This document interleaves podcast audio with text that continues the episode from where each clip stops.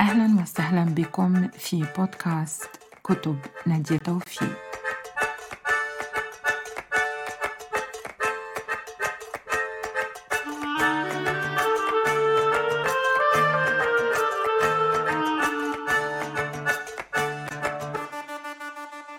أوكي مساء الخير للجميع.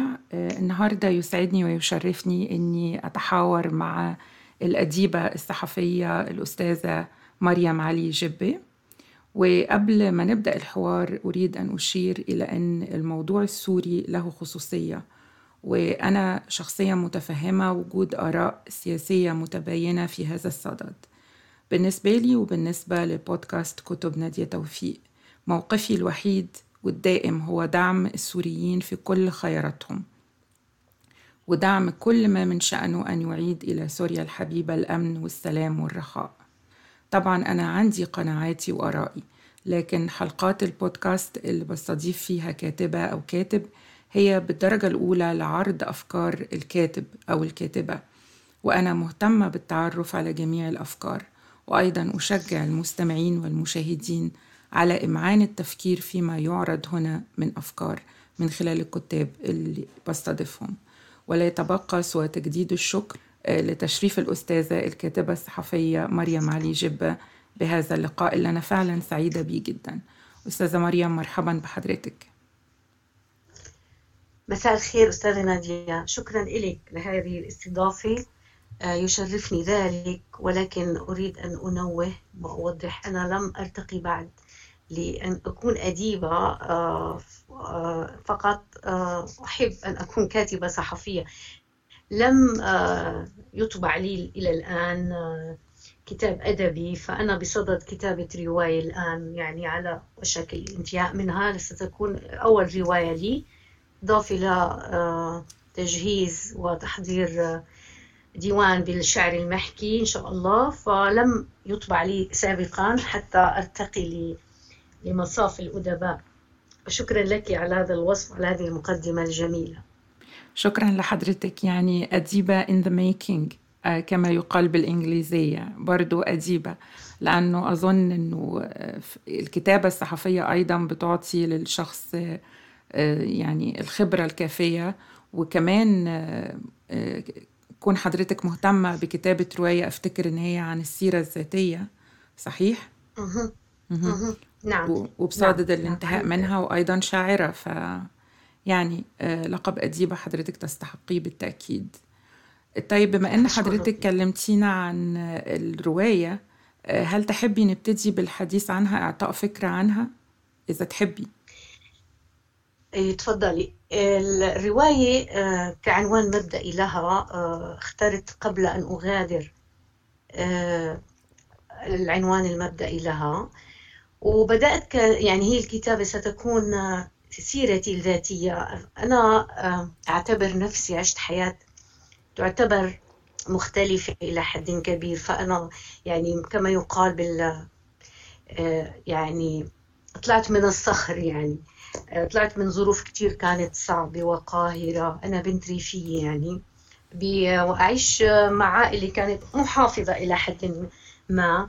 وشغل الإعلام العمل بالإعلام كان كتير صعب بالنسبة لها يعني إنه شيء يعني غريب وإنه انفتاح فلا يعني ما بيناسبها. لكني أنا من وقت ما كان آه، كنت في السادسة عشر عمري آه، وأنا أقرأ وأحب القراءة جدا. فكنت أقرأ آه، أول رواية قرأتها أذكر اسمها آه، لوليتا لفلاديمير نابوكوف. فهذه رواية كثير غالية على قلبي وما زلت أحتفظ فيها إلى الآن. فكان عمري 16 سنة وقت قريتها. بعدين صرت أقرأ لأغاثا كريستي قرأت كل رواياتها يعني وجبران خليل جبران. أنا أنهيت سن ال 17 وأنا قارئة لهؤلاء الكتاب الكبار. وكنت أحلم إني آه، يعني يعني يصير شيء بالمستقبل. وإنه هيك بحب العمل الصحفي و... وكان عمري أذكر 18 سنة لما أرسلت مادة لمجلة كانت تصدر آه، اسمها جيش الشعب. مجلة كنت اتابعها لأني كنت في البيت. فبعت مادة هيك صغيرة ونشروا لي إياها وقت صرت أبكي لما شفت اسمي و... عن جد كان كان شيء كثير حلو. لكني أكلت بهدلة أنا اخفيكي إذا بتحبي أحكي لك شوية طبعا. شغلات هيك طريفة. فأكلت بهدلة من والدتي إنه إذا أوعك حدا يشوف اسمك من أخواتك من أبوك يعني إنه تبهدل. قلت يا ماما ليش؟ بالعكس هي شغلة كثير حلوة. لكن فيما بعد يعني أنا فعلا عانيت لحتى أثبت وجودي كصحفية يعني. كان كان حلمي إنه أصير اكتب فيما بعد يعني الحمد لله شقيت الطريق كثير الوعر كان والصعب. أنا الثانوية العامة بقيت سبع سنوات حتى حصلت عليها لأني من صف التاسع بطلوني أهلي من المدرسة لأنه ما بصير قال كمل وهيك وأخذتها وأنا حرة في البيت يعني عندنا كان اسمها الدراسة الحرة. واستنيت سنتين وقدمت الثانوية العامة صرت أقدمها كل عام بشكل دوري يعني إنه ودائما في كوني لا أتابع الدراسة الفعلية بالمدارس وحاملة هم العائلة فكان دائما في رسوب رسوب بمادة أو مادتين. فكتير عانيت لحد السنة السابعة حتى حصلت على الثانوية العامة. وكان بالنسبة لي فرحة كبيرة يعني شق الحياة يعني طريق الحياة الجديد. وبعدين سجلت بالجامعة بقسم الدراسات الفلسفية والاجتماعية. أنا خريجة فلسفة من جامعة دمشق. والحمد لله حصلت عليها الشهادة الجامعية. وعملت في البداية بالتدريس. درست مواد كثيرة. آه، مشان يعني تعرفي واحد يصرف على حاله ما يحط عبء على أهله. فدرست مواد كثيرة في بالبداية درست في التعليم الأساسي اللي هو الصفوف الأولى. بعدين صرت درس الإعدادي المواد الاجتماعية. ثم صرت درس باختصاصي اللي هو الفلسفة. والمنطق والإبستمولوجيا في المرحلة الثانوية. والحمد لله وبدأت أكتب في الصحف المحلية ثم الصحف العربية. ويعني ومشيت بمجال الإعلام والحمد لله. ممتاز. آه، طيب أنا حابة أقول إن إحنا آه، بينا شيء مشترك. أنا أيضا وأنا صغيرة حبيت جدا قراءة الأدب الروسي. قرأت كتير من كلاسيكيات الأدب الروسي. أيضا فعلا أعتقد أن أنا قريت كل أعمال أغاثا كريستي إضافة لقراءات أخرى. طيب هو بالنسبة لفكرة الكتابة نفسها يعني حضرتك قلتي تجربتك الأولى في الكتابة لما أرسلتي عملك وفوجئتي إن هو تم نشره إن الأسرة قالت لك لا ما تقوليش إن انت اللي كتبتي هذا العمل. حابة أقول يعني أو حضرتك توضحي لنا النقطة دي. هل بالنسبة للمرأة الكاتبة آه، هناك معايير خاصة أو أمور خاصة يجب أن تراعيها عندما تكتب إنه الأشخاص القريبين منها يعرفوا إنها تكتب أو إنه هذه القصة هي من تأليفها؟ يعني تكلمينا شوية عن ربما حساسية الوضع بالنسبة للمرأة العربية اللي بتكتب في الأدب سواء كانت رواية أو قصة أو حتى مقال. أو أي نوع من الكتابة يعني؟ هلا المرأة العربية شفتي هي بشكل عام دائما كانت تدان ومدانة سواء بدها تكون صحفية أو كاتبة أو فنانة أو أي مجال. هلا أنا بنت ريفية من بلدة من ريف دمشق والعائلة كما نوهت لك قبل قليل عائلتي كانت محافظة رغم إنه آه، والدتي منفتحة إلى حد ما والدي آه، سافر على دول أجنبية لكن يعني مشان حفاظا على الجو العام في البلد. فكانت والدتي تخاف يعني قلقة. بتعرف الوالد زوجها اللي هو والدي يعني بتعرفوا مثلا كيف بفكر أخواتي آه، ستة. أنا عندي ست رجال أخو يعني. فكان نوع من الخوف. فلما قلت لها ماما أنا طلع اسمي شو في اسمي. إنه طلع وكان أنا بعطي آه، مقطوعة نثرية وليس قصة. مقطوعة نثرية تحكي عن الحب. لما أقعد يعني ما عاد أذكرها. وراحت كل أرشيفي راح بالحرب كون بيتي دمر آه، دمرته الحرب. فراح كل الأرشيف القديم اللي كان إلي. فكان مقطوعة نثرية قلت لها ماما شوفي نشروا لي اياها انبسطت كثير من, فرحتي صرت أبكي شو كان كنت صغيرة يعني تحت السن القانوني أعتبر. فقالت لي أوعك بابا أو أخواتك يشوفوا اسمك. هي ما انتبهت لما كتب. فأنه مشان ما يبهدلوني على أساس أنا يعني أنا خفت بال يعني مشان والدتي ما بدي أكسر كلامها. ولكن بعدين شوي شوي آه، يعني مو مو صعوبة بإنه إني شو كاتبة لا لا هي ما انتبهت لشو اللي كاتبته انتبهت إنه ما بصير قال الوالد أو أخواتي يشوفوا اسمي فخافت علي بس ما ما ما انتبهت للي, للي مكتوب. هي خوف الأم على بنتها يعني من تأكل قتله مثلا كما يقال عندنا العاميه آه، أخواتها يبهدلوها هيك بهالمعنى يعني. هي عموما أعتقد إنه ده نموذج برضو للضغط المجتمعي على المرأة التي تكتب. يعني أنا أنا شخصيا برضو عندي حاجات مشابهة أقدر أقولها في بداية كتاباتي. ما حدش قال لي ليه ليه بعتي القصة أو اتنشرت يعني كانت أول قصة ليا أذكر إن أنا بعتها بالبريد لإحدى المجلات الأدبية مجلة القصة واتنشرت فيها. وأنا كنت سعيدة بيها جدا. يعني حتى اشتريت أعداد كتيرة يعني وبقيت أديها للناس. وبعدين فاكرة إنه بعض الناس كانت بتعلق تقول البطلة في القصة أم وإنتي مش أم. يعني في برضو فكرة إنه لازم المرأة تتكلم عن نفسها في في كتاباتها يعني إذا كتبتي قصيدة حب يبقى إنتي آه، عايشة قصة حب. يعني في تفكير كده ربط بين الشخص الشخص الكاتب شخصية الكاتبة وحياتها الحقيقية وبين ما تكتب. يعني أعتقد إنه ده لسه موجود. آه، اي طبعا طبعا طبعا. طيب حضرتك ذكرتي الحرب آه، السورية وذكرتي إنه فقدتي أرشيفك في بسبب هذه الحرب. آه، عايزك حضرتك تكلمينا عن عملك في الصحافة أثناء الحرب أو ربما مشوارك قبل الحرب وبعد الحرب إيه التحديات اللي واجهتيها في مشوارك الصحفي؟ أو حتى فترة التدريس إذا تحبي تضمنيها في الإجابة. هلا أثناء التدريس لم أواجه تحديات لأنه أنا بحب كان أي عمل أنا بحب آه، يعني بحبه بصير بحبه بعمل بيني وبينه آه، ود. التدريس آه، كثير كنت مستمتعة أنا اشتغلت ست سنوات بالتدريس في مناطق ريف دمشق بشكل عام. يعني زرت عدة مناطق بريف دمشق متباعدة. ما بين حرستة دوما حفير الفوق منطقة الدوير عدر العمالية. فكنت مدرسة بهي المناطق المتباعدة يعني عن بعضها البعض. كنت أستمتع فعلا بالاستيقاظ صباحا والمشوار على المدرسة وشوفة الطلاب والتواصل معهم. كثير كان استمتاع يعني متعة متعة بالنسبة لي لكن لما اتجهت باتجاه الإعلام بشكل فعلي تركت التدريس لأنه ما عاد آه، يعني يصير الإعلام بده تفرغ يعني. فصرت أشتغل في آه، بصحف خاصة ما يعني لا أظن كمان إني واجهت تحديات بالمعنى الصح إلا وقت يعني بالأهل كانوا معارضين إنه الصحفية انفتاح سفر بأي لحظة بدهم يتصلوا فيكي تكون متواجدة. آه، فكان في شوية معارضة من الأهل آه، يعني ويعترضوا ما بصير. أنا أذكر أول سفر لإلي كعمل آه، سافرت إلى بيروت قعدت ثلاثة أيام. فكان في يعني شوية حقد وشوية عصبية من الأهل. لكن بعدين تفهموا الموضوع. لاحقا ما عاد يعني وجدت تحديات بالنسبة للعمل قبل الحرب. لا ابدا.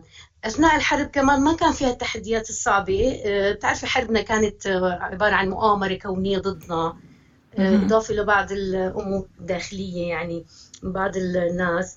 ما كان يعني ما فيها تحديات بس الصحفي صار يخاف على حاله من بعض الناس يعني. تحدي بسيط يعني قدرنا يعني نتحكم فيه. ما في أي شيء. فيما بعد سافرت. طلعت على القاهرة قعدت بمدينة نصر فترة كمراسلة للمجلة اللي أنا بشتغل فيها حاليا. أه بعدين رحت على الأردن كمان كانت لي محطة جميلة بالأردن أربع سنوات. ما في أي تحديات يعني تذكر يعني أو عملت لي مشاكل؟ لا لا الحمد لله ما في. يعني بالنسبة للتحرك للتنقل لتحديد المواعيد لكتابة المادة الصحفية وإرسالها للصحيفة كل الأمور دي أثناء الحرب أو حتى قبلها تمت بشكل عادي بشكل سلس أو يعني ب... ب... لا بشكل عام. أنا كنت كنت في دمشق بس مرة واحدة أذكر كان عندي أول في بداية الأزمة قبل ما اسافر الأردن في بداية الأزمة كان في عندي إنه كان في عندنا تفجير بمنطقة بقلب دمشق. فأنا رايحة أنا وصديقة صحفية وبدها تصور معنا بدها تصور يعني معي. فرايحة أنا أشوف آه، كان في آه، تفجير إيه على ما أعتقد. فرايحة تاني يوم يمكن مشان أخذ حوار من الموجودين هناك. ونحن رايحين أنا وصديقتي وصلنا لمنطقة عم صار تفجير آخر وقتها. فعلا. فوقتها هذا كثير نشف ريقنا بتذكر هي الحادثة. فرجعنا على البيت ونحن خايفين لأنه كان في خوف فعلا. فرجعنا على البيت وفعلا نشف كان كان وضع كثير صعب. فوقتها كتبت بالخبر إنه يعني ونحن يعني ذاهبون إلى يعني لإجراء حوارات بمكان التفجير اللي حصل امبارح. لم نكن نعلم بأنه تفجير آخر سيكون بنفس المكان. هالمعنى يعني هذا كان كان في صعوبة وقتها. لكن الأمور الثانية لا لا ما كان في أي صعوبة. جميل. طيب حديث كانت أنا بسيطة. تحديات بسيطة حضرتك بتقولي. آه. تحديات بالنسبة لي أنا يمكن لأني أنا قوية شوي. أو يعني أتركها جانبا لأني بضل ماشي ما بطلع. ما فأتركها جانبا فبحس إنه بنقدر بيقدر أي صحفي أي حدا يعني يعدي هذه التحديات ويمشي يعني إذا كان قويا. أوكي صحيح. وطبعا هو الشعب السوري أصلا يمتاز بالصلابة ويمتاز أيضا بالإنتاجية يعني هو شعب إيجابي. هو بيخلق من أي موقف صعب نجاح. وده أعتقد إنه شهادة. ناس كتيرة شافتها. فيما بعد. إيه؟ آه، نخلق نجاح وبتحسي إنه بدنا نحول الحدث اللي بيكون صعب نحوله لطرفه لاحقا يعني بصير طريف. ده جميل. بتتذكروا آه. هاي القصة؟ آه. صحيح. آه.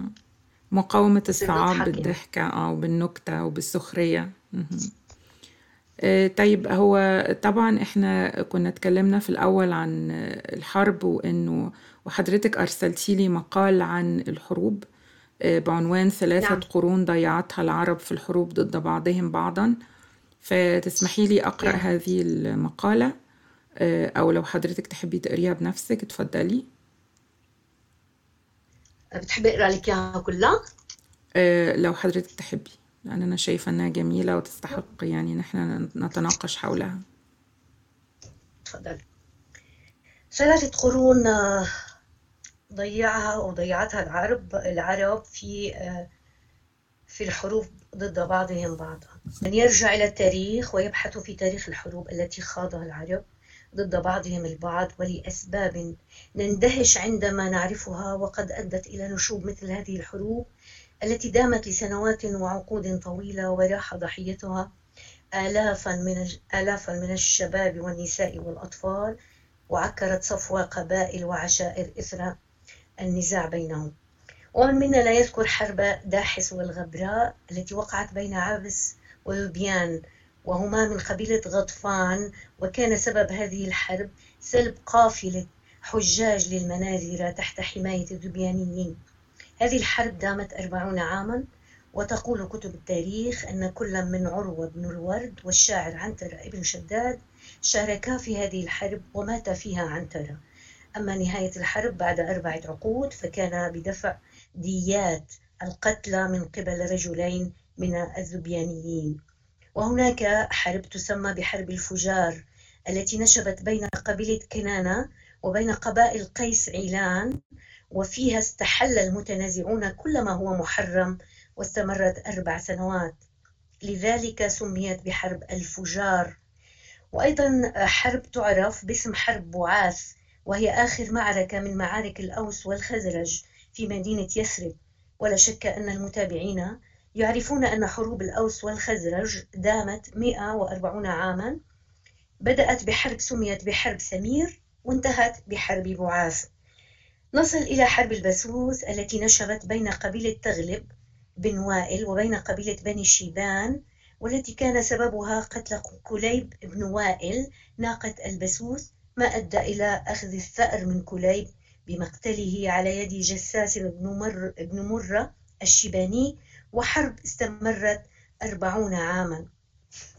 وهناك حرب لا بد من ذكرها وهي حرب بني أصفهان التي صنفت من أكثر الحروب دموية في التاريخ.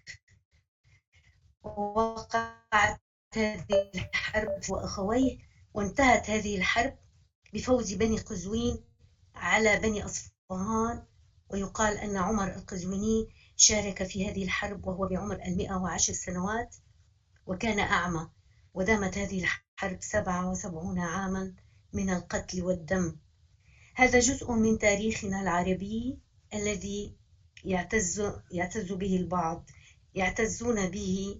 ولو جمعنا سنوات الحرب آنفة الذكر فسنجد حرب الأوس والخزرج 140 عاما حرب بني أصفهان 77 عاما حرب البسوس 40 عاما حرب داحس والغبراء 40 عاما وحرب الفجار أربع سنوات.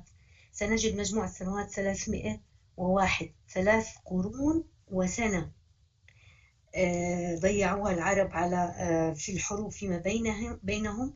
والآن يبدو أنهم سيضيفون إلى تاريخهم الأسود قرنا آخر من الحروب فيما بينهم ونتمنى ألا يحدث ذلك. بالتأكيد نتمنى ألا يحدث ذلك. شكرا جزيلا. مقال جميل. وعايزة بس أعلق على حاجة وحضرتك برضو تردي عليا إنه الحروب اللي حضرتك ذكرتيها الثلاث قرون هي فعلا حروب تمت لكن تمت في منطقة جغرافية محددة يعني أعتقد في شبه جزيرة العرب وكانت في وقت وجود القبائل وأعتقد إن دي كلها صراعات على أكيد فيها صراعات يعني نوع من الفخر والزعامة وحب السيطرة يعني وأن أنا كرامة أيضا بالنسبة للقبيلة ضد القبيلة الأخرى. وهي أيضا صراع على وسائل الحياة. يعني أكيد كان في طمع في في المكان القبيلة الأخرى موجودة فيه أو في اللي هي وسائل الحياة يعني زي الماء والزرع وما إلى وما إلى ذلك. لكن هل تتفقي معي إنه الحروب دي كانت محدودة بمنطقة جغرافية معينة ولم تخرج عنها. وإنه الآن البلاد العربية هي في منطقة جغرافية أوسع من من تلك المنطقة؟ أكيد لأن إحنا لن يعني هو ليس التحدث عن منطقة معينة. التحدث على شيء اسمه يعني هدر الدم أو انتهاك الحرمة. مثلا وبعدين هي الحروب أنا اللي اللي ما يلفت الانتباه إنه هذه الحروب نشبت بسببها يعني صغير جدا صغير جدا. يعني مقتل البسوس ناقة البسوس يعني نش خلاه ينش تنشب حرب تبقى 40 سنة بين أبناء العمومة. داحس والغبراء مثلا. يعني حروب يعني أسبابها كثير كثير بسيطة. فأدت إلى هذا. يعني ما هذه الدموية اللي, اللي موجودة ب ب ما بعرف. يعني مدهش مدهش أو يعني ملفت إنك تخوضي بهاي المسائل وتسألي إنه ليش هيك صار؟ ليش؟ مشان شو؟ أعتقد أنه ده بيدل على تركيبة المجتمع وأيضا العقلية السائدة يعني أنه حل النزاع أو حل المشاكل بالقوة. وأحيانا القوة بتكون مفرطة وبل وتصبح الأسباب يعني عبثية يعني يصبح القتل أو القتال لأسباب عبثية ليس لأسباب مهمة حتى.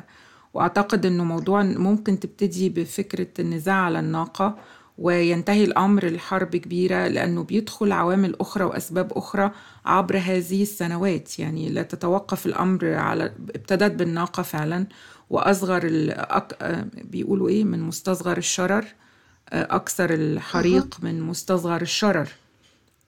فبتبتدي شرارة عداوة وبتتطور وده معناه إنه ما بيكونش في المجتمع ده آليات لفض النزاع سلميا يعني أو ده تصوري يعني.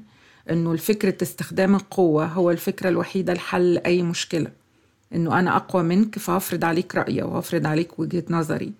فأفتكر إنه ده أدى لذلك وأنا متفقة مع حضرتك إنها دموية مفرطة وكثير من الأرواح راحت هباء ربما لسبب عبثي. وماتت بالمجان. بالمجان صحيح. بالمجان كثير من الأرواح. طبعا. وده ممكن يخلينا كمان نفكر إنه العقلية القبلية بتضحي بالفرد في مقابل مثلا الفكرة العامة عن شرف القبيلة أو الكرامة بتاعة القبيلة إنه بيبقى في تضحية بالفرد. أكيد. طيب بتشوفي إزاي الحروب الحديثة؟ يعني الحروب الدايرة في منطقة الشرق الأوسط. أنا آه، اسمحي لي معلش قبل ما حضرتك تجيبي أقول لك على في حاجة إنه مثلا الناس اللي بتدرس لغة عربية من الأجانب من غير الناطقين بيها كانوا بيحصلوا على آه، منح و... ويعني علشان يعملوا دراسات في الدول العربية وكانت على رأس هذه الدول آه، مصر وسوريا. وأيضا بعض دول الخليج. فبعد حصول والمغرب فبعد حصول المشاكل اللي حصلت في منطقتنا من 2011 ربما لحد اليوم آه، هذه المنح لم يعد هناك مكان يمكن للطالب الأجنبي في الأغلب يعني أنه يجي علشان يتعلم فيه اللغة العربية وأنه يدرس بعض السنوات في آه، دولة عربية. فعلى ضوء ده كله حضرتك بتشوفي إزاي الحرب أو الحروب الدائرة في منطقتنا. والله طالما يعني هي الحرب أحيانا يعني واحد يتساءل. طالما أنه الغرب هو السبب هو السبب في أنه يعني تنشب الحروب فيما بيننا بالدول العربية بالشرق الأوسط بشكل عام. طب نحن عقولنا وين راحت مثلا؟ يعني لماذا تنشب طلع الغرب عم يصنع الحرب ويخطط لها ويطبقها في بلادنا. طب نحن وين طالما نحن عارفين هذا هذه إنه في مؤامرة على الشرق الأوسط على الدول العربية. ما بعض الناس بتقول ما فيش مؤامرة. يعني بعض الناس مقتنعة إنه ما فيش مؤامرة ولا حاجة. يعني بعض الناس مقتنعة إن في مؤامرة أو يعني سياسة خارجية للغرب خلينا نقول لأن كلمة مؤامرة يعني فيها نوع من التبسيط للموضوع إنه قصة خيالية. خلينا نقول إنها سياسة خارجية بتعتمدها الدول الكبرى. طب السياسة الخارجية دي اللي بتخطط لتدمير الشرق الأوسط لتدميرنا هذه السياسة الخارجية. ما نحن مش لازم نحن نكون أوعى من ذلك. كمواطنين كمثقفين ك يعني ما بعرف أنا يعني أنا ما بحب لا أحب أن أتحدث كثيرا في هذه المسائل. آه ليست يعني ليس اختصاصي صراحة. أوه. ولكن يسوءني ويدمي قلبي ما يحدث يعني في في الوطن العربي ككل في البلاد العربية اللي صار فيها اللي صار. يعني المفروض نحن نكون أكثر غيرة على بلادنا أكثر غيرة على ثقافتنا على حضاراتنا اللي عم تتدمر قدام عيوننا. الحل من وجهة نظر حضرتك إيه؟ نعم. من الحل؟ الحل المجتمعي يعني مش لازم يكون من من وجهة النظر السياسية. هل الحل هو الوعي الثقافة التعليم دور المعرفة؟ يكون عليهم يعني القائمين على هذا كله يكونوا يعني أمنين يعني مؤمنين إنه نأمن فيهم إنه يعني شو عم نتعلم نحن؟ شو عم نتعلم؟ شو علم شو علمنا أولادنا؟ شو عم نعلمهم؟ مشان ما تنتشر هاي آه، آه، اللي بيسموها إنه يعني مشان ما ينتشر الحقد مشان ما ينتشر الكره. لا ننشر المعرفة ننشر الحب ننشر إنه نكون يد واحدة دائما نكون غيورين فعلا على بلدنا. فعلا يعني ما بعرف ليش هيك صار يعني ما بعرف أنا لا ما عندي حل ما عندي رد. يعني وخاصه ما حدث في بلدي يعني بدي أحكي عن بلدي بسوريا. بلدنا الحبيب سوريا اللي كان من أجمل البلاد. نحن كنا أي حدا يجي على دمشق مشان يشم ريحة ربه مشان صدره هيك يرتاح. كنا نشم فعلا ريحة ياسمين. هلأ بنفوت عن جد بتمشي بالشارع يمكن ريحة الياسمين ما عدنا تذكرناها. كثير ما ما انقهرنا على الشيء اللي صار. على هذه. أنا أنا أسميها فعلا أنا بسميها بصراحة من من من ضمن إنه فعلا هي مؤامرة كونية على بلدنا على قيادتنا على شعبنا على مواطنينا. يعني بس نحن نكون لازم نكون أكثر غيرة فعلا آه، وأكثر وأكثر حبا لبعضنا البعض. بس واحد شو بده يحكي؟ يعني إحنا كم كأشخاص عاديين لازم نكون كمان إيجابيين ما نكونش سلبيين. مم. أكيد أكيد. طبعا لازم نكون إيجابيين ما نكون سلبيين. لازم نكون بتمنى بتمنى تنتشر دور معرفة أكثر عددا في بلادنا.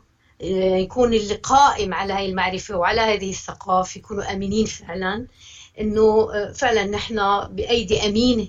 يعني تكوني أنت لما بتبعتي ابنك على المدرسة من الصف الأول حتى يتخرج من الجامعة ويصير هو صاحب قرار وصاحب فكر تكوني مأمنة إنك بعتيه فعلا على مكان رح ياخد الكلمة الصح المعرفة الصح. بس هذا يكفي. لحتى تنشئي جيل يكون غيور أكثر أكثر غيرة على بلده أكثر أكثر شو بدي أقول لك أكثر ثقافة أكثر وعي أكثر حضارة. الآن ما بعرف نحن بعد عشرين سنة شو بده يصير يعني ما بنعرف في, في الوطن العربي وخاصة البلاد العربية التي نشب فيها حرب مؤخرا ودمرتها ودمرت البنى التحتية ودمرت العقول ودمرت يا حرام حلم الشباب ومستقبلهم. شيء مو, مو شيء مزعج ومبكي فعلا. صحيح. لكن الفن والأدب هيلعب دور إيجابي في هذا الأمر في إصلاح الأمور. الفن والأدب والثقافة. الفن والأدب والثقافة. مم. والتعليم زي ما حضرتك قلتي.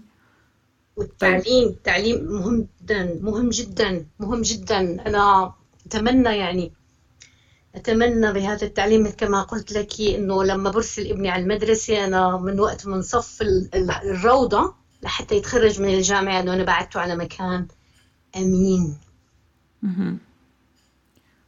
آه، طيب آه، بالنسبة لمشوار حضرتك الصحفي يعني ممكن تكلمينا عن الموضوعات أهم الموضوعات اللي كنتي بتكتبي عنها أعتقد أن حضرتك آه، أجريتي لقاءات صحفية كثيرة مع أشخاص مهمين وأيضا كتبتي مقالات رأي فإيه أهم الموضوعات اللي تناولتيها في مشوارك الصحفي؟ آه هلأ في البداية كنت أكتب آه بداية كتاباتي كانت آه آه متفرقة شوي. آه كنت كما قلت لك أول مادة نزلت لي كان عمري 16 أو 17 سنة كانت مقطوعة نثرية بسيطة. فيما بعد صرت أكتب بجريدة البعث السورية الرسمية السورية في صفحة كان اسمها الصفحة الاجتماعية تصدر كل أسبوعين مرة. فكنت أكتب بلشت أكتب في القضايا الاجتماعية. يعني عن المرأة عن الطفل. عن المجتمع ككل. آه، أذكر أني كتبت آه، مقال عمل جدل وشوية غضب علي الصراحة من بعض القارئين. كان اسمه المقال بعنوان المراهقة في الأربعين. فوقتها آه، لما نزل المقال آه، ما بعرف آه، أنا لاحقا انتبهت. ما حدا اتصل فيني ولا حدا حكى معي لاحقا لأني حرمت من الكتابة في جريدة البعث كم سنة على أثر هذا المقال. ما عرفت ليش إلى الآن ما عرفت ليش صراحة. لأنه أنا كنت أجلس مع بعض يعني في الأربعين الناس الرجال اللي في الأربعين. فالمراهقة هي علميا موجودة. فإنه آه، إذا واحد راهق يعني متزوج عنده أولاد هيك المقال ما بعرف إذا تحبي تطلع عليه هو موجود في الإنترنت ومنشور في عدة صحف. يعني ما بعرف آه، حكيت عنه عمل جدل وكان يعني محتواه إنه الرجل لما بيتعرف على سيدة أو فتاة وهو في الأربعين يكون متزوج أنا شفت بعيني وما حدا قال لي إنه كيف كان تأثيرها وتأثير وجودها بحياته. آه، سواء إذا كانت هي سعيد معها أو هي صداقة بريئة لم أتطرق ابدا في المقال لأي شيء آخر. صداقة بريئة أخوة آه، يعني زي ما بتقولوا عندكم في مصر أنتيم يعني اللي بترتاحي له. تمام؟ فكان هيك بهذا النوع المقال. يعني هلا لما بتكون هي زعلان إنه يرجع على بيته مثلا هو كانوا أصدقاء حواليه يعني ما حدا حكاني عنهم وليس من الخيال.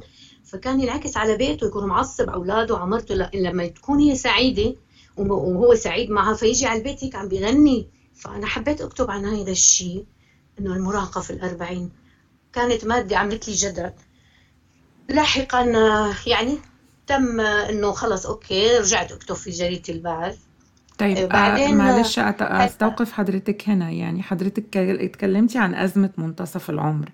عند الرجال. صحيح يعني ممكن نقول كده اللي هي أزمة الأزمة اللي بتصيب بعض الرجال لما بيوصلوا لسن الأربعين أو آه، يعني منتصف العمر وبيخافوا من فقد شبابهم أو فقد حيويتهم وبيحاول إن هو يعيد آه، يعني استعادة أمجاده كمراهق صغير خالي من المسؤولية بأنه يدخل في علاقة مع امرأة أصغر منه عمرا. هل هل ده كان موضوع المقال فعلا يعني؟ أيوة هيك كان. ولكن آه، بعيدا عن أي شيء غير أخلاقي بعيدا عن أي شيء غير آه، إنساني. أبدا أبدا. ما في أي شيء يعني من هذا الشيء. يعني. حضرتك اتكلمتي إنه راجل أيوة. ممكن يصادق آه، شاب أصغر عمرا منه في في مجرد صداقة وإن الصداقة دي تؤثر على مزاجه كأب وكزوج. لما يرجع البيت. أنا فهمت صح؟ أيوه م. كصديق حتى كصديق مع أصدقائه يعني يكون مزعوج معصب. ليش يسألوه إنه هو هو وهديك صديقته متضايقين مع بعض؟ بس بيشوفها إنه هي مثل شعلة شعلة بحياته بتعطيه هيك ضوء بتعطيه طاقة. مم. ما في أي شيء ثاني يعني. وهي مراهقه معروفة منتصف العمر زي ما حضرتك ذكرتي. فيما بعد عملت شيء عن الحب. هذا يعني أنا هذا اللي بذكرهم عملوا لي شيء حلو أو جدل أو تنبسطي إنه إذا ماده صحيح عملت لك شوية إزعاجات لكن إنه قرات كثيرا فقديش لو ما مقروءة فما كانت عملت هذا الجدل. بس تفسري بايه يعني هذا الرفض أو الغضب اللي اثره المقال تفسريه بإيه حضرتك؟ النهارده على الأقل. أذكر إنه أنا أنهيت المقال. بالعبارة التالية. فما رأيك عزيزي الرجل يعني اللي في الأربعين أنك تعيش حياة فيها من المتعة الشيء الكثير وأنت في هذا هذه المرحلة من العمر. هذه العبارة قال أغضبت الكثيرين. ليش؟ ما بعرف. حضرتك لو بترجعي بالنت تكتبي تقرأي المقال يمكن تكون يكون موضوع متوضح أكثر بالنسبة لك فيمكن هذه العبارة أغضبت مني الكثير ما لا أعلم ليش. المقال كان اسمه كان اسمه إيه؟ المراهقة في الأربعين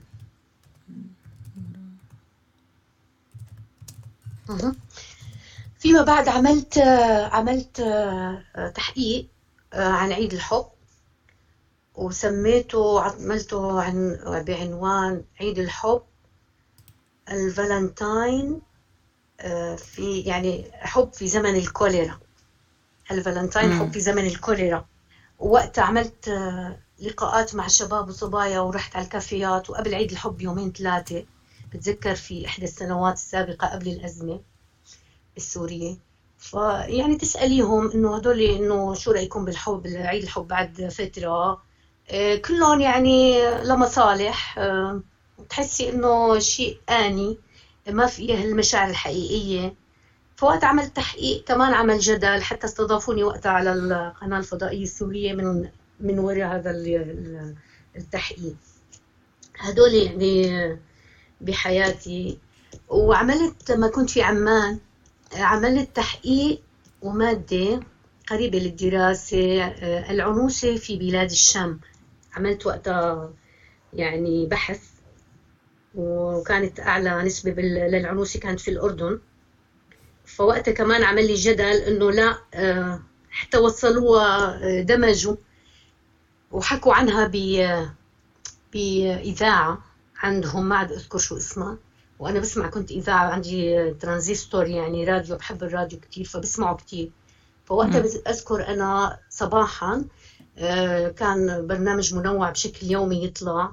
على إحدى الإذاعات الخاصة الأردنية وقتها حكوا إنه إنه هي العنوسة في بلاد الشام إنه إنه أنا قايلة إنه أكبر نسبة هي ببلاد الشام بالأردن. وهذا مو صح وإنه السوريين السوريات إنه السوريات هن كانوا نسبة ارتفاع العنوسة في الأردن لأنه لجأوا لهونيك السوريات وصاروا الأردنيين يتجوزوا من السوريين.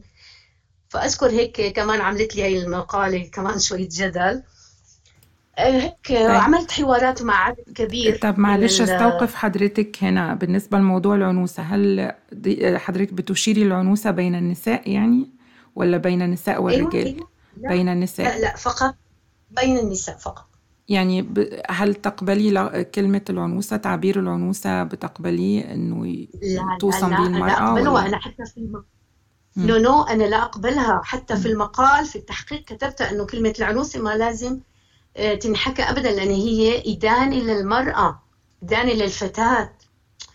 لا حتى هي ذكرتها. لكن أنا ذكرت وقتها إحصائيات وأبحاث وبناء على دراسات من مكتب مكاتب يعني منظمات دولية يعني أنا هذا الشيء ما جبته من عندي يعني.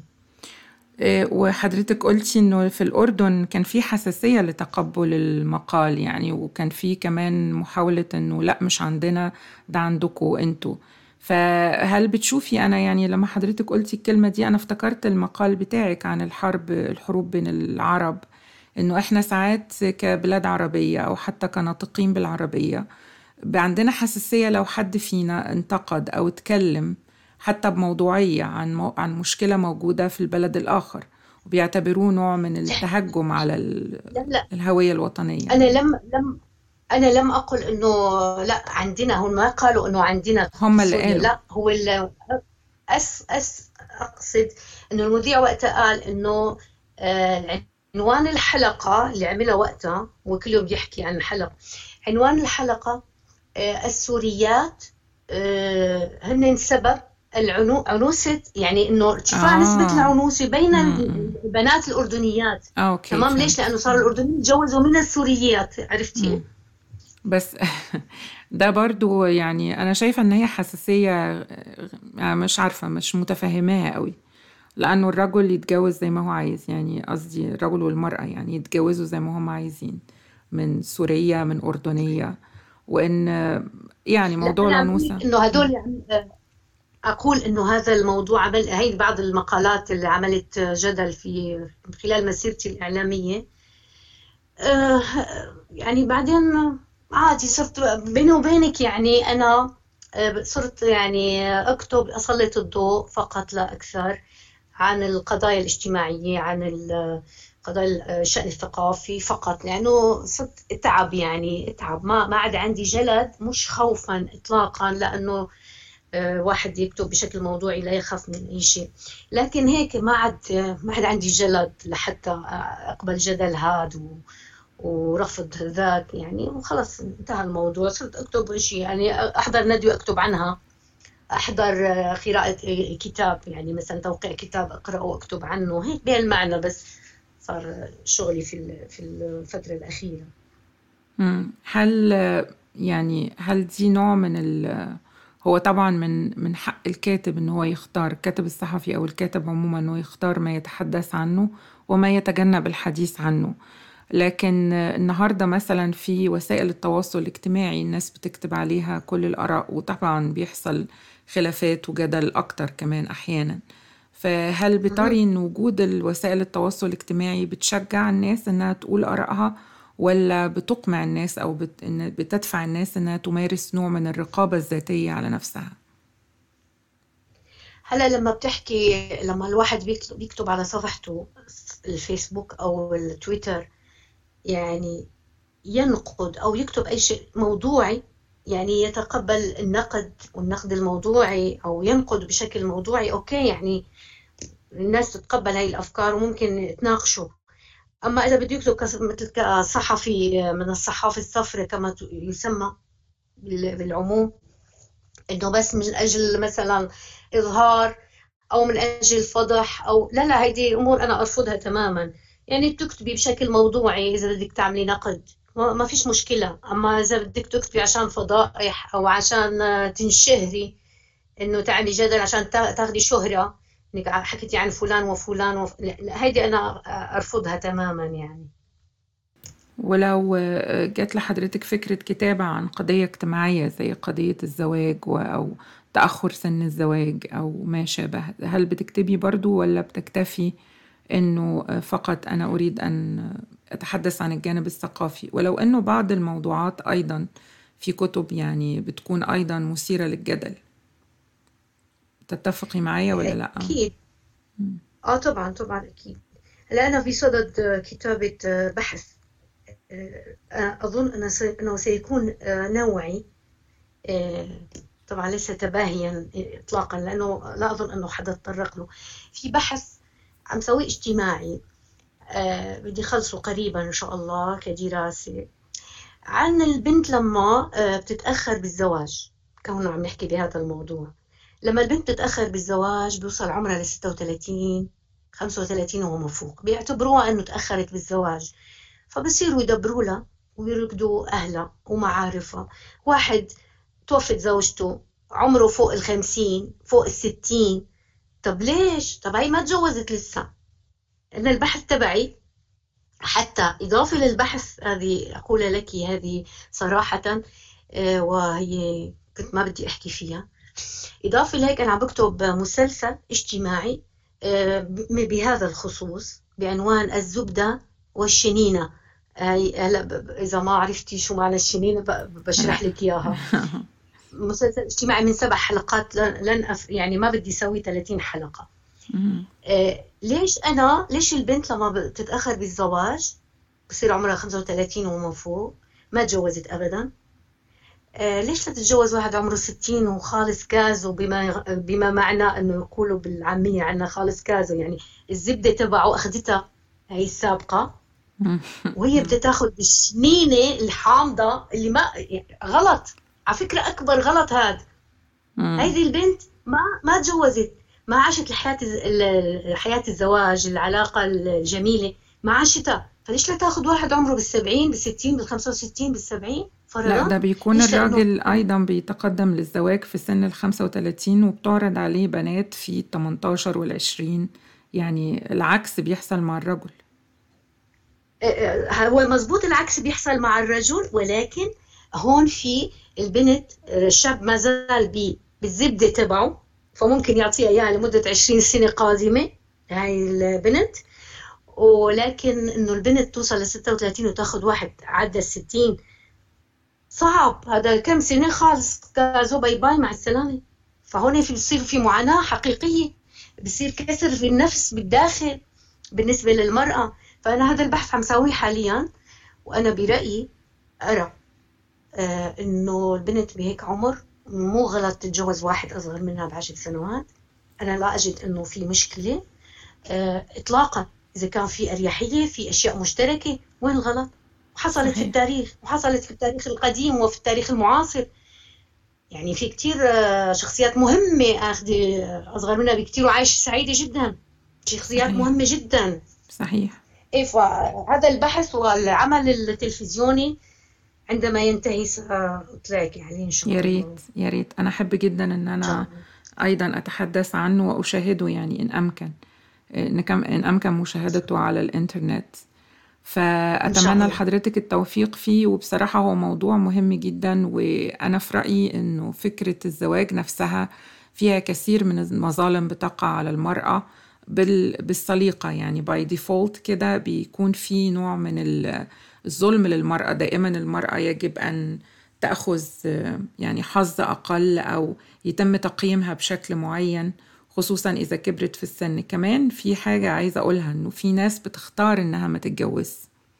ودي حاجة إحنا ما بنتقبلهاش في مجتمعاتنا سواء من الرجل أو من المرأة.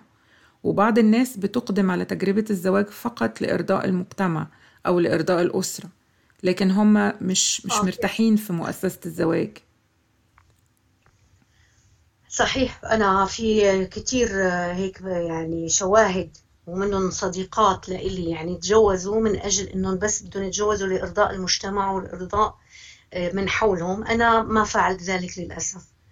آه، ماني متأسفة يعني إطلاقا. للأسف مجازا. لا أنا لم أتزوج إلى الآن. أنا بعد 15 يوم آه، أبلغ ال 55 عاما. وأنا كما يقول محمود درويش تدخل الخمسين بكامل مشموشية يعني أجد نفسي ما زلت وأشعر وكأني صغيرة فعلا وما زلت بكل هذه الحيوية ولم أتزوج وهذا خيار.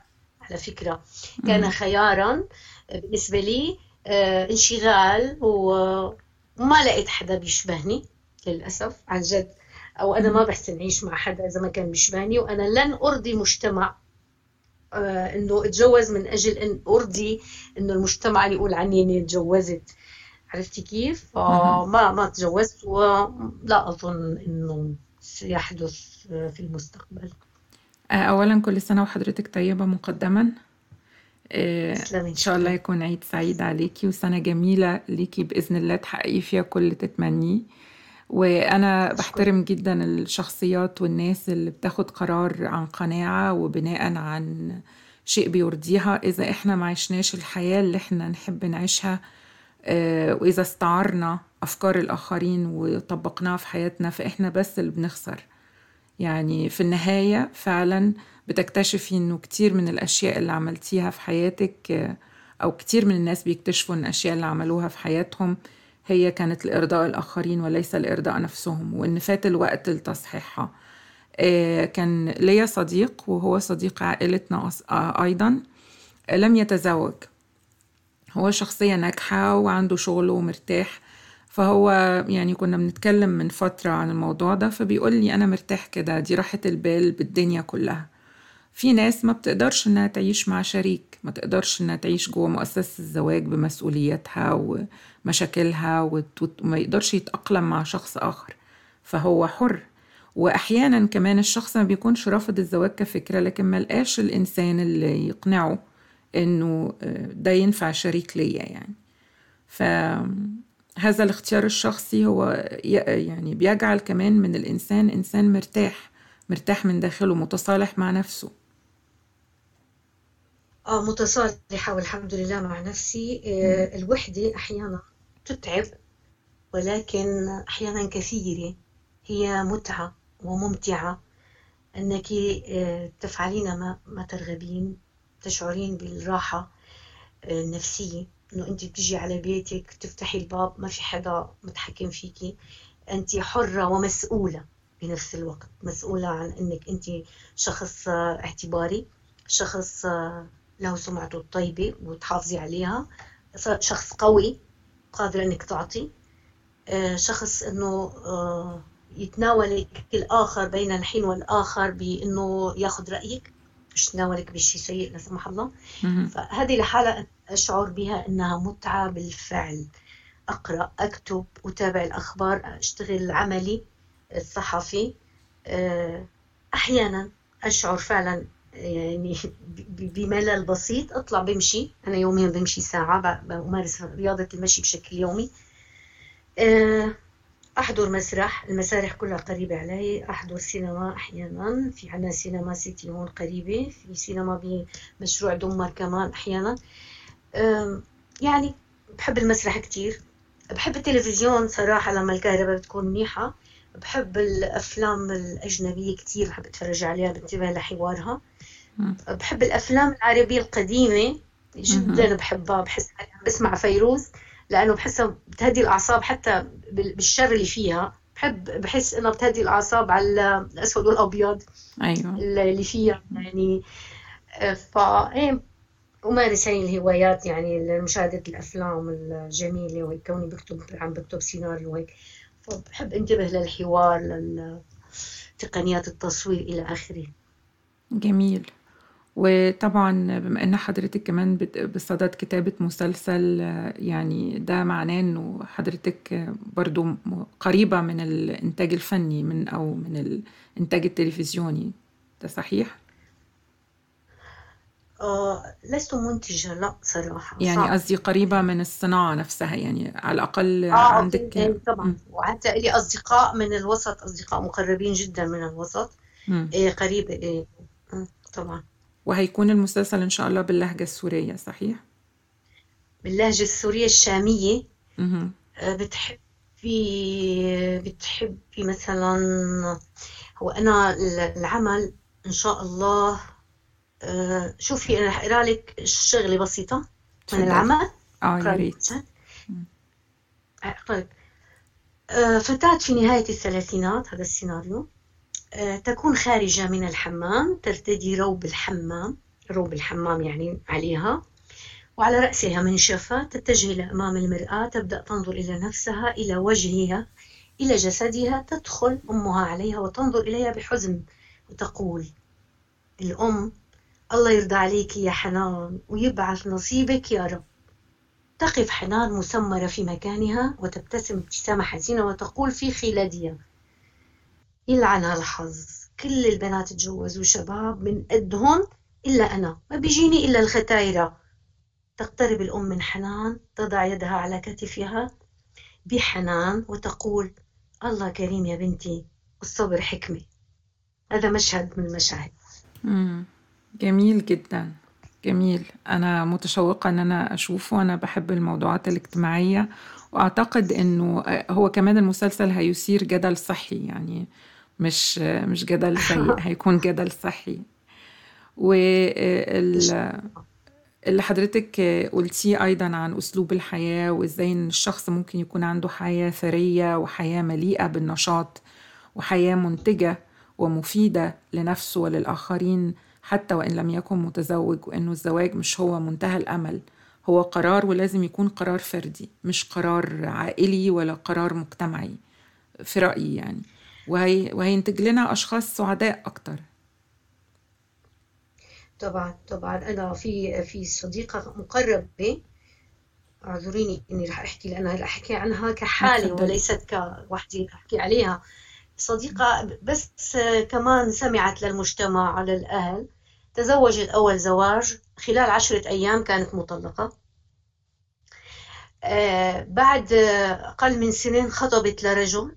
كمان خلال شهرين كانت تاركته مع أنه كان في كتب كتاب يعني عقد قيران في المحكمة يعني تعتبر مطلقة للمرة الثانية من فترة قريبة تزوجت رجل آخر مطلق وكبير وهو قاعدة معاه فأنا غضبت عليها الصراحة وناقشتها إنه ما بصير ثلاث مرات يعني ليش؟ قلت ليش تحطي حالك بهذه المواقف يعني؟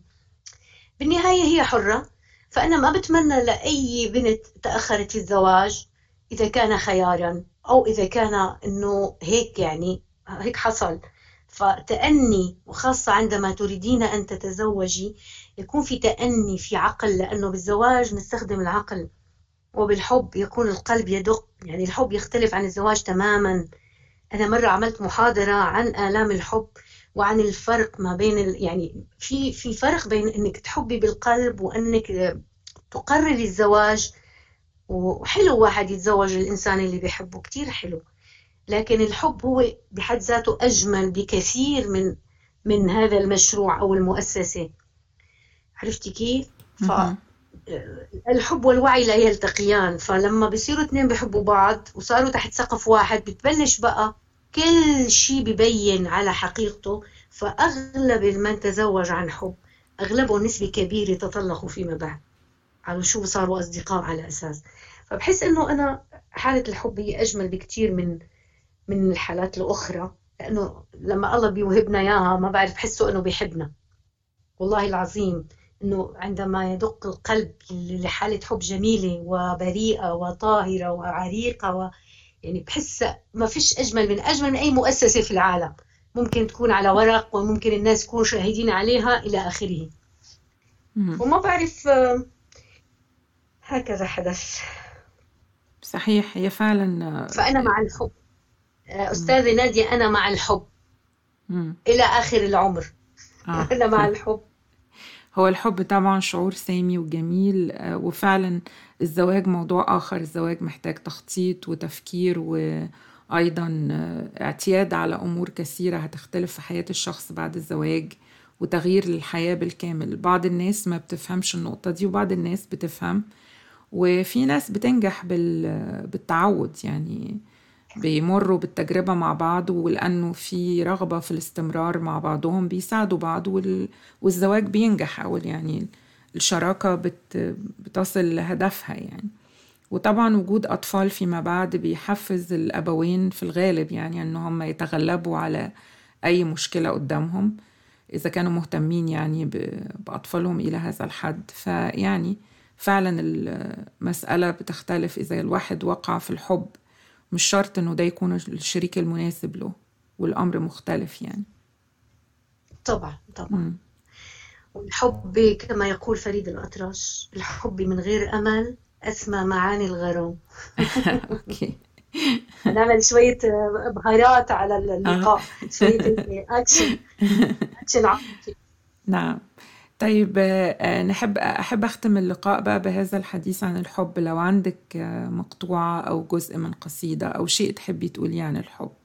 تفضلي أقول لك حاجة يعني آه، محكية معلش.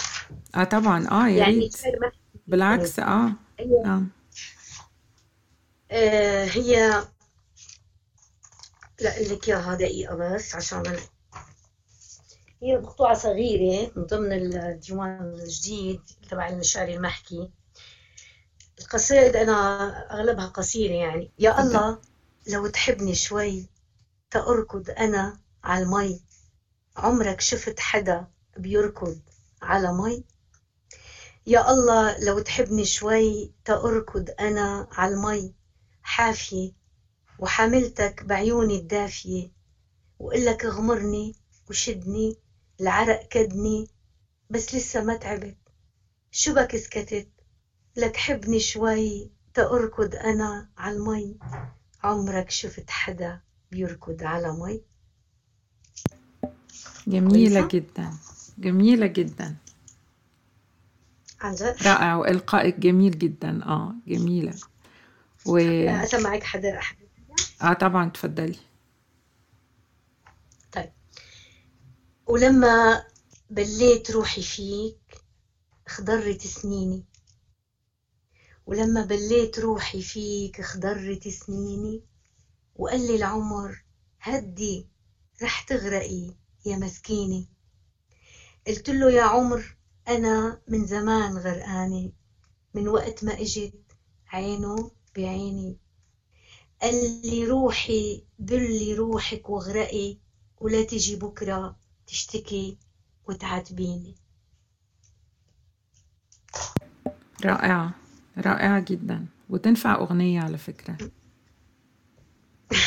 أشكرك أشكرك. جميلة جميلة. آه، أنا بحب الشعر العامي آه، والشعر المحكي زي ما حضرتك بتقولي. ودي جميلة يعني فيها فيها حس عالي وفيها كمان صدق وفيها براءة. ده الانطباع اللي جالي من سماع الجزئين دول. أشكرك. أنا اللي بشكر حضرتك وأنا سعدت جدا بهذا اللقاء وأتمنى أن يكون لنا لقاءات قادمة بإذن الله وخصوصا نتكلم عن المسلسل وعن الرواية وعن الديوان اللي حضرتك إن شاء الله هيظهروا قريبا بإذن الله. وأقول لحضرتك مرة تانية كل سنة وأنت طيبة. يا رب تكون سنة سعيدة عليكي بإذن الله من كل النواحي وتحققي فيها كل اللي تتمنيه. وأنا سعيدة جدا بلقاء حضرتك وأشكرك. أشكر لطفك وأشكر هدوءك الجميل اللي خلاني أحس حالي كأني قاعدة في بيتي. ربنا وما حدا بعرفه من زمان. ربنا يخليك. شكرا جزيلا لهذا اللقاء الجميل و... وإن شاء الله ألتقيك كمان في فترات سابقة. رح أتشرف أكثر. إن شاء وأنا الله. أيضا. إن شاء الله. إن شاء الله. مع ألف سلامة. مع ألف سلامة. مع السلامة. مع السلامة.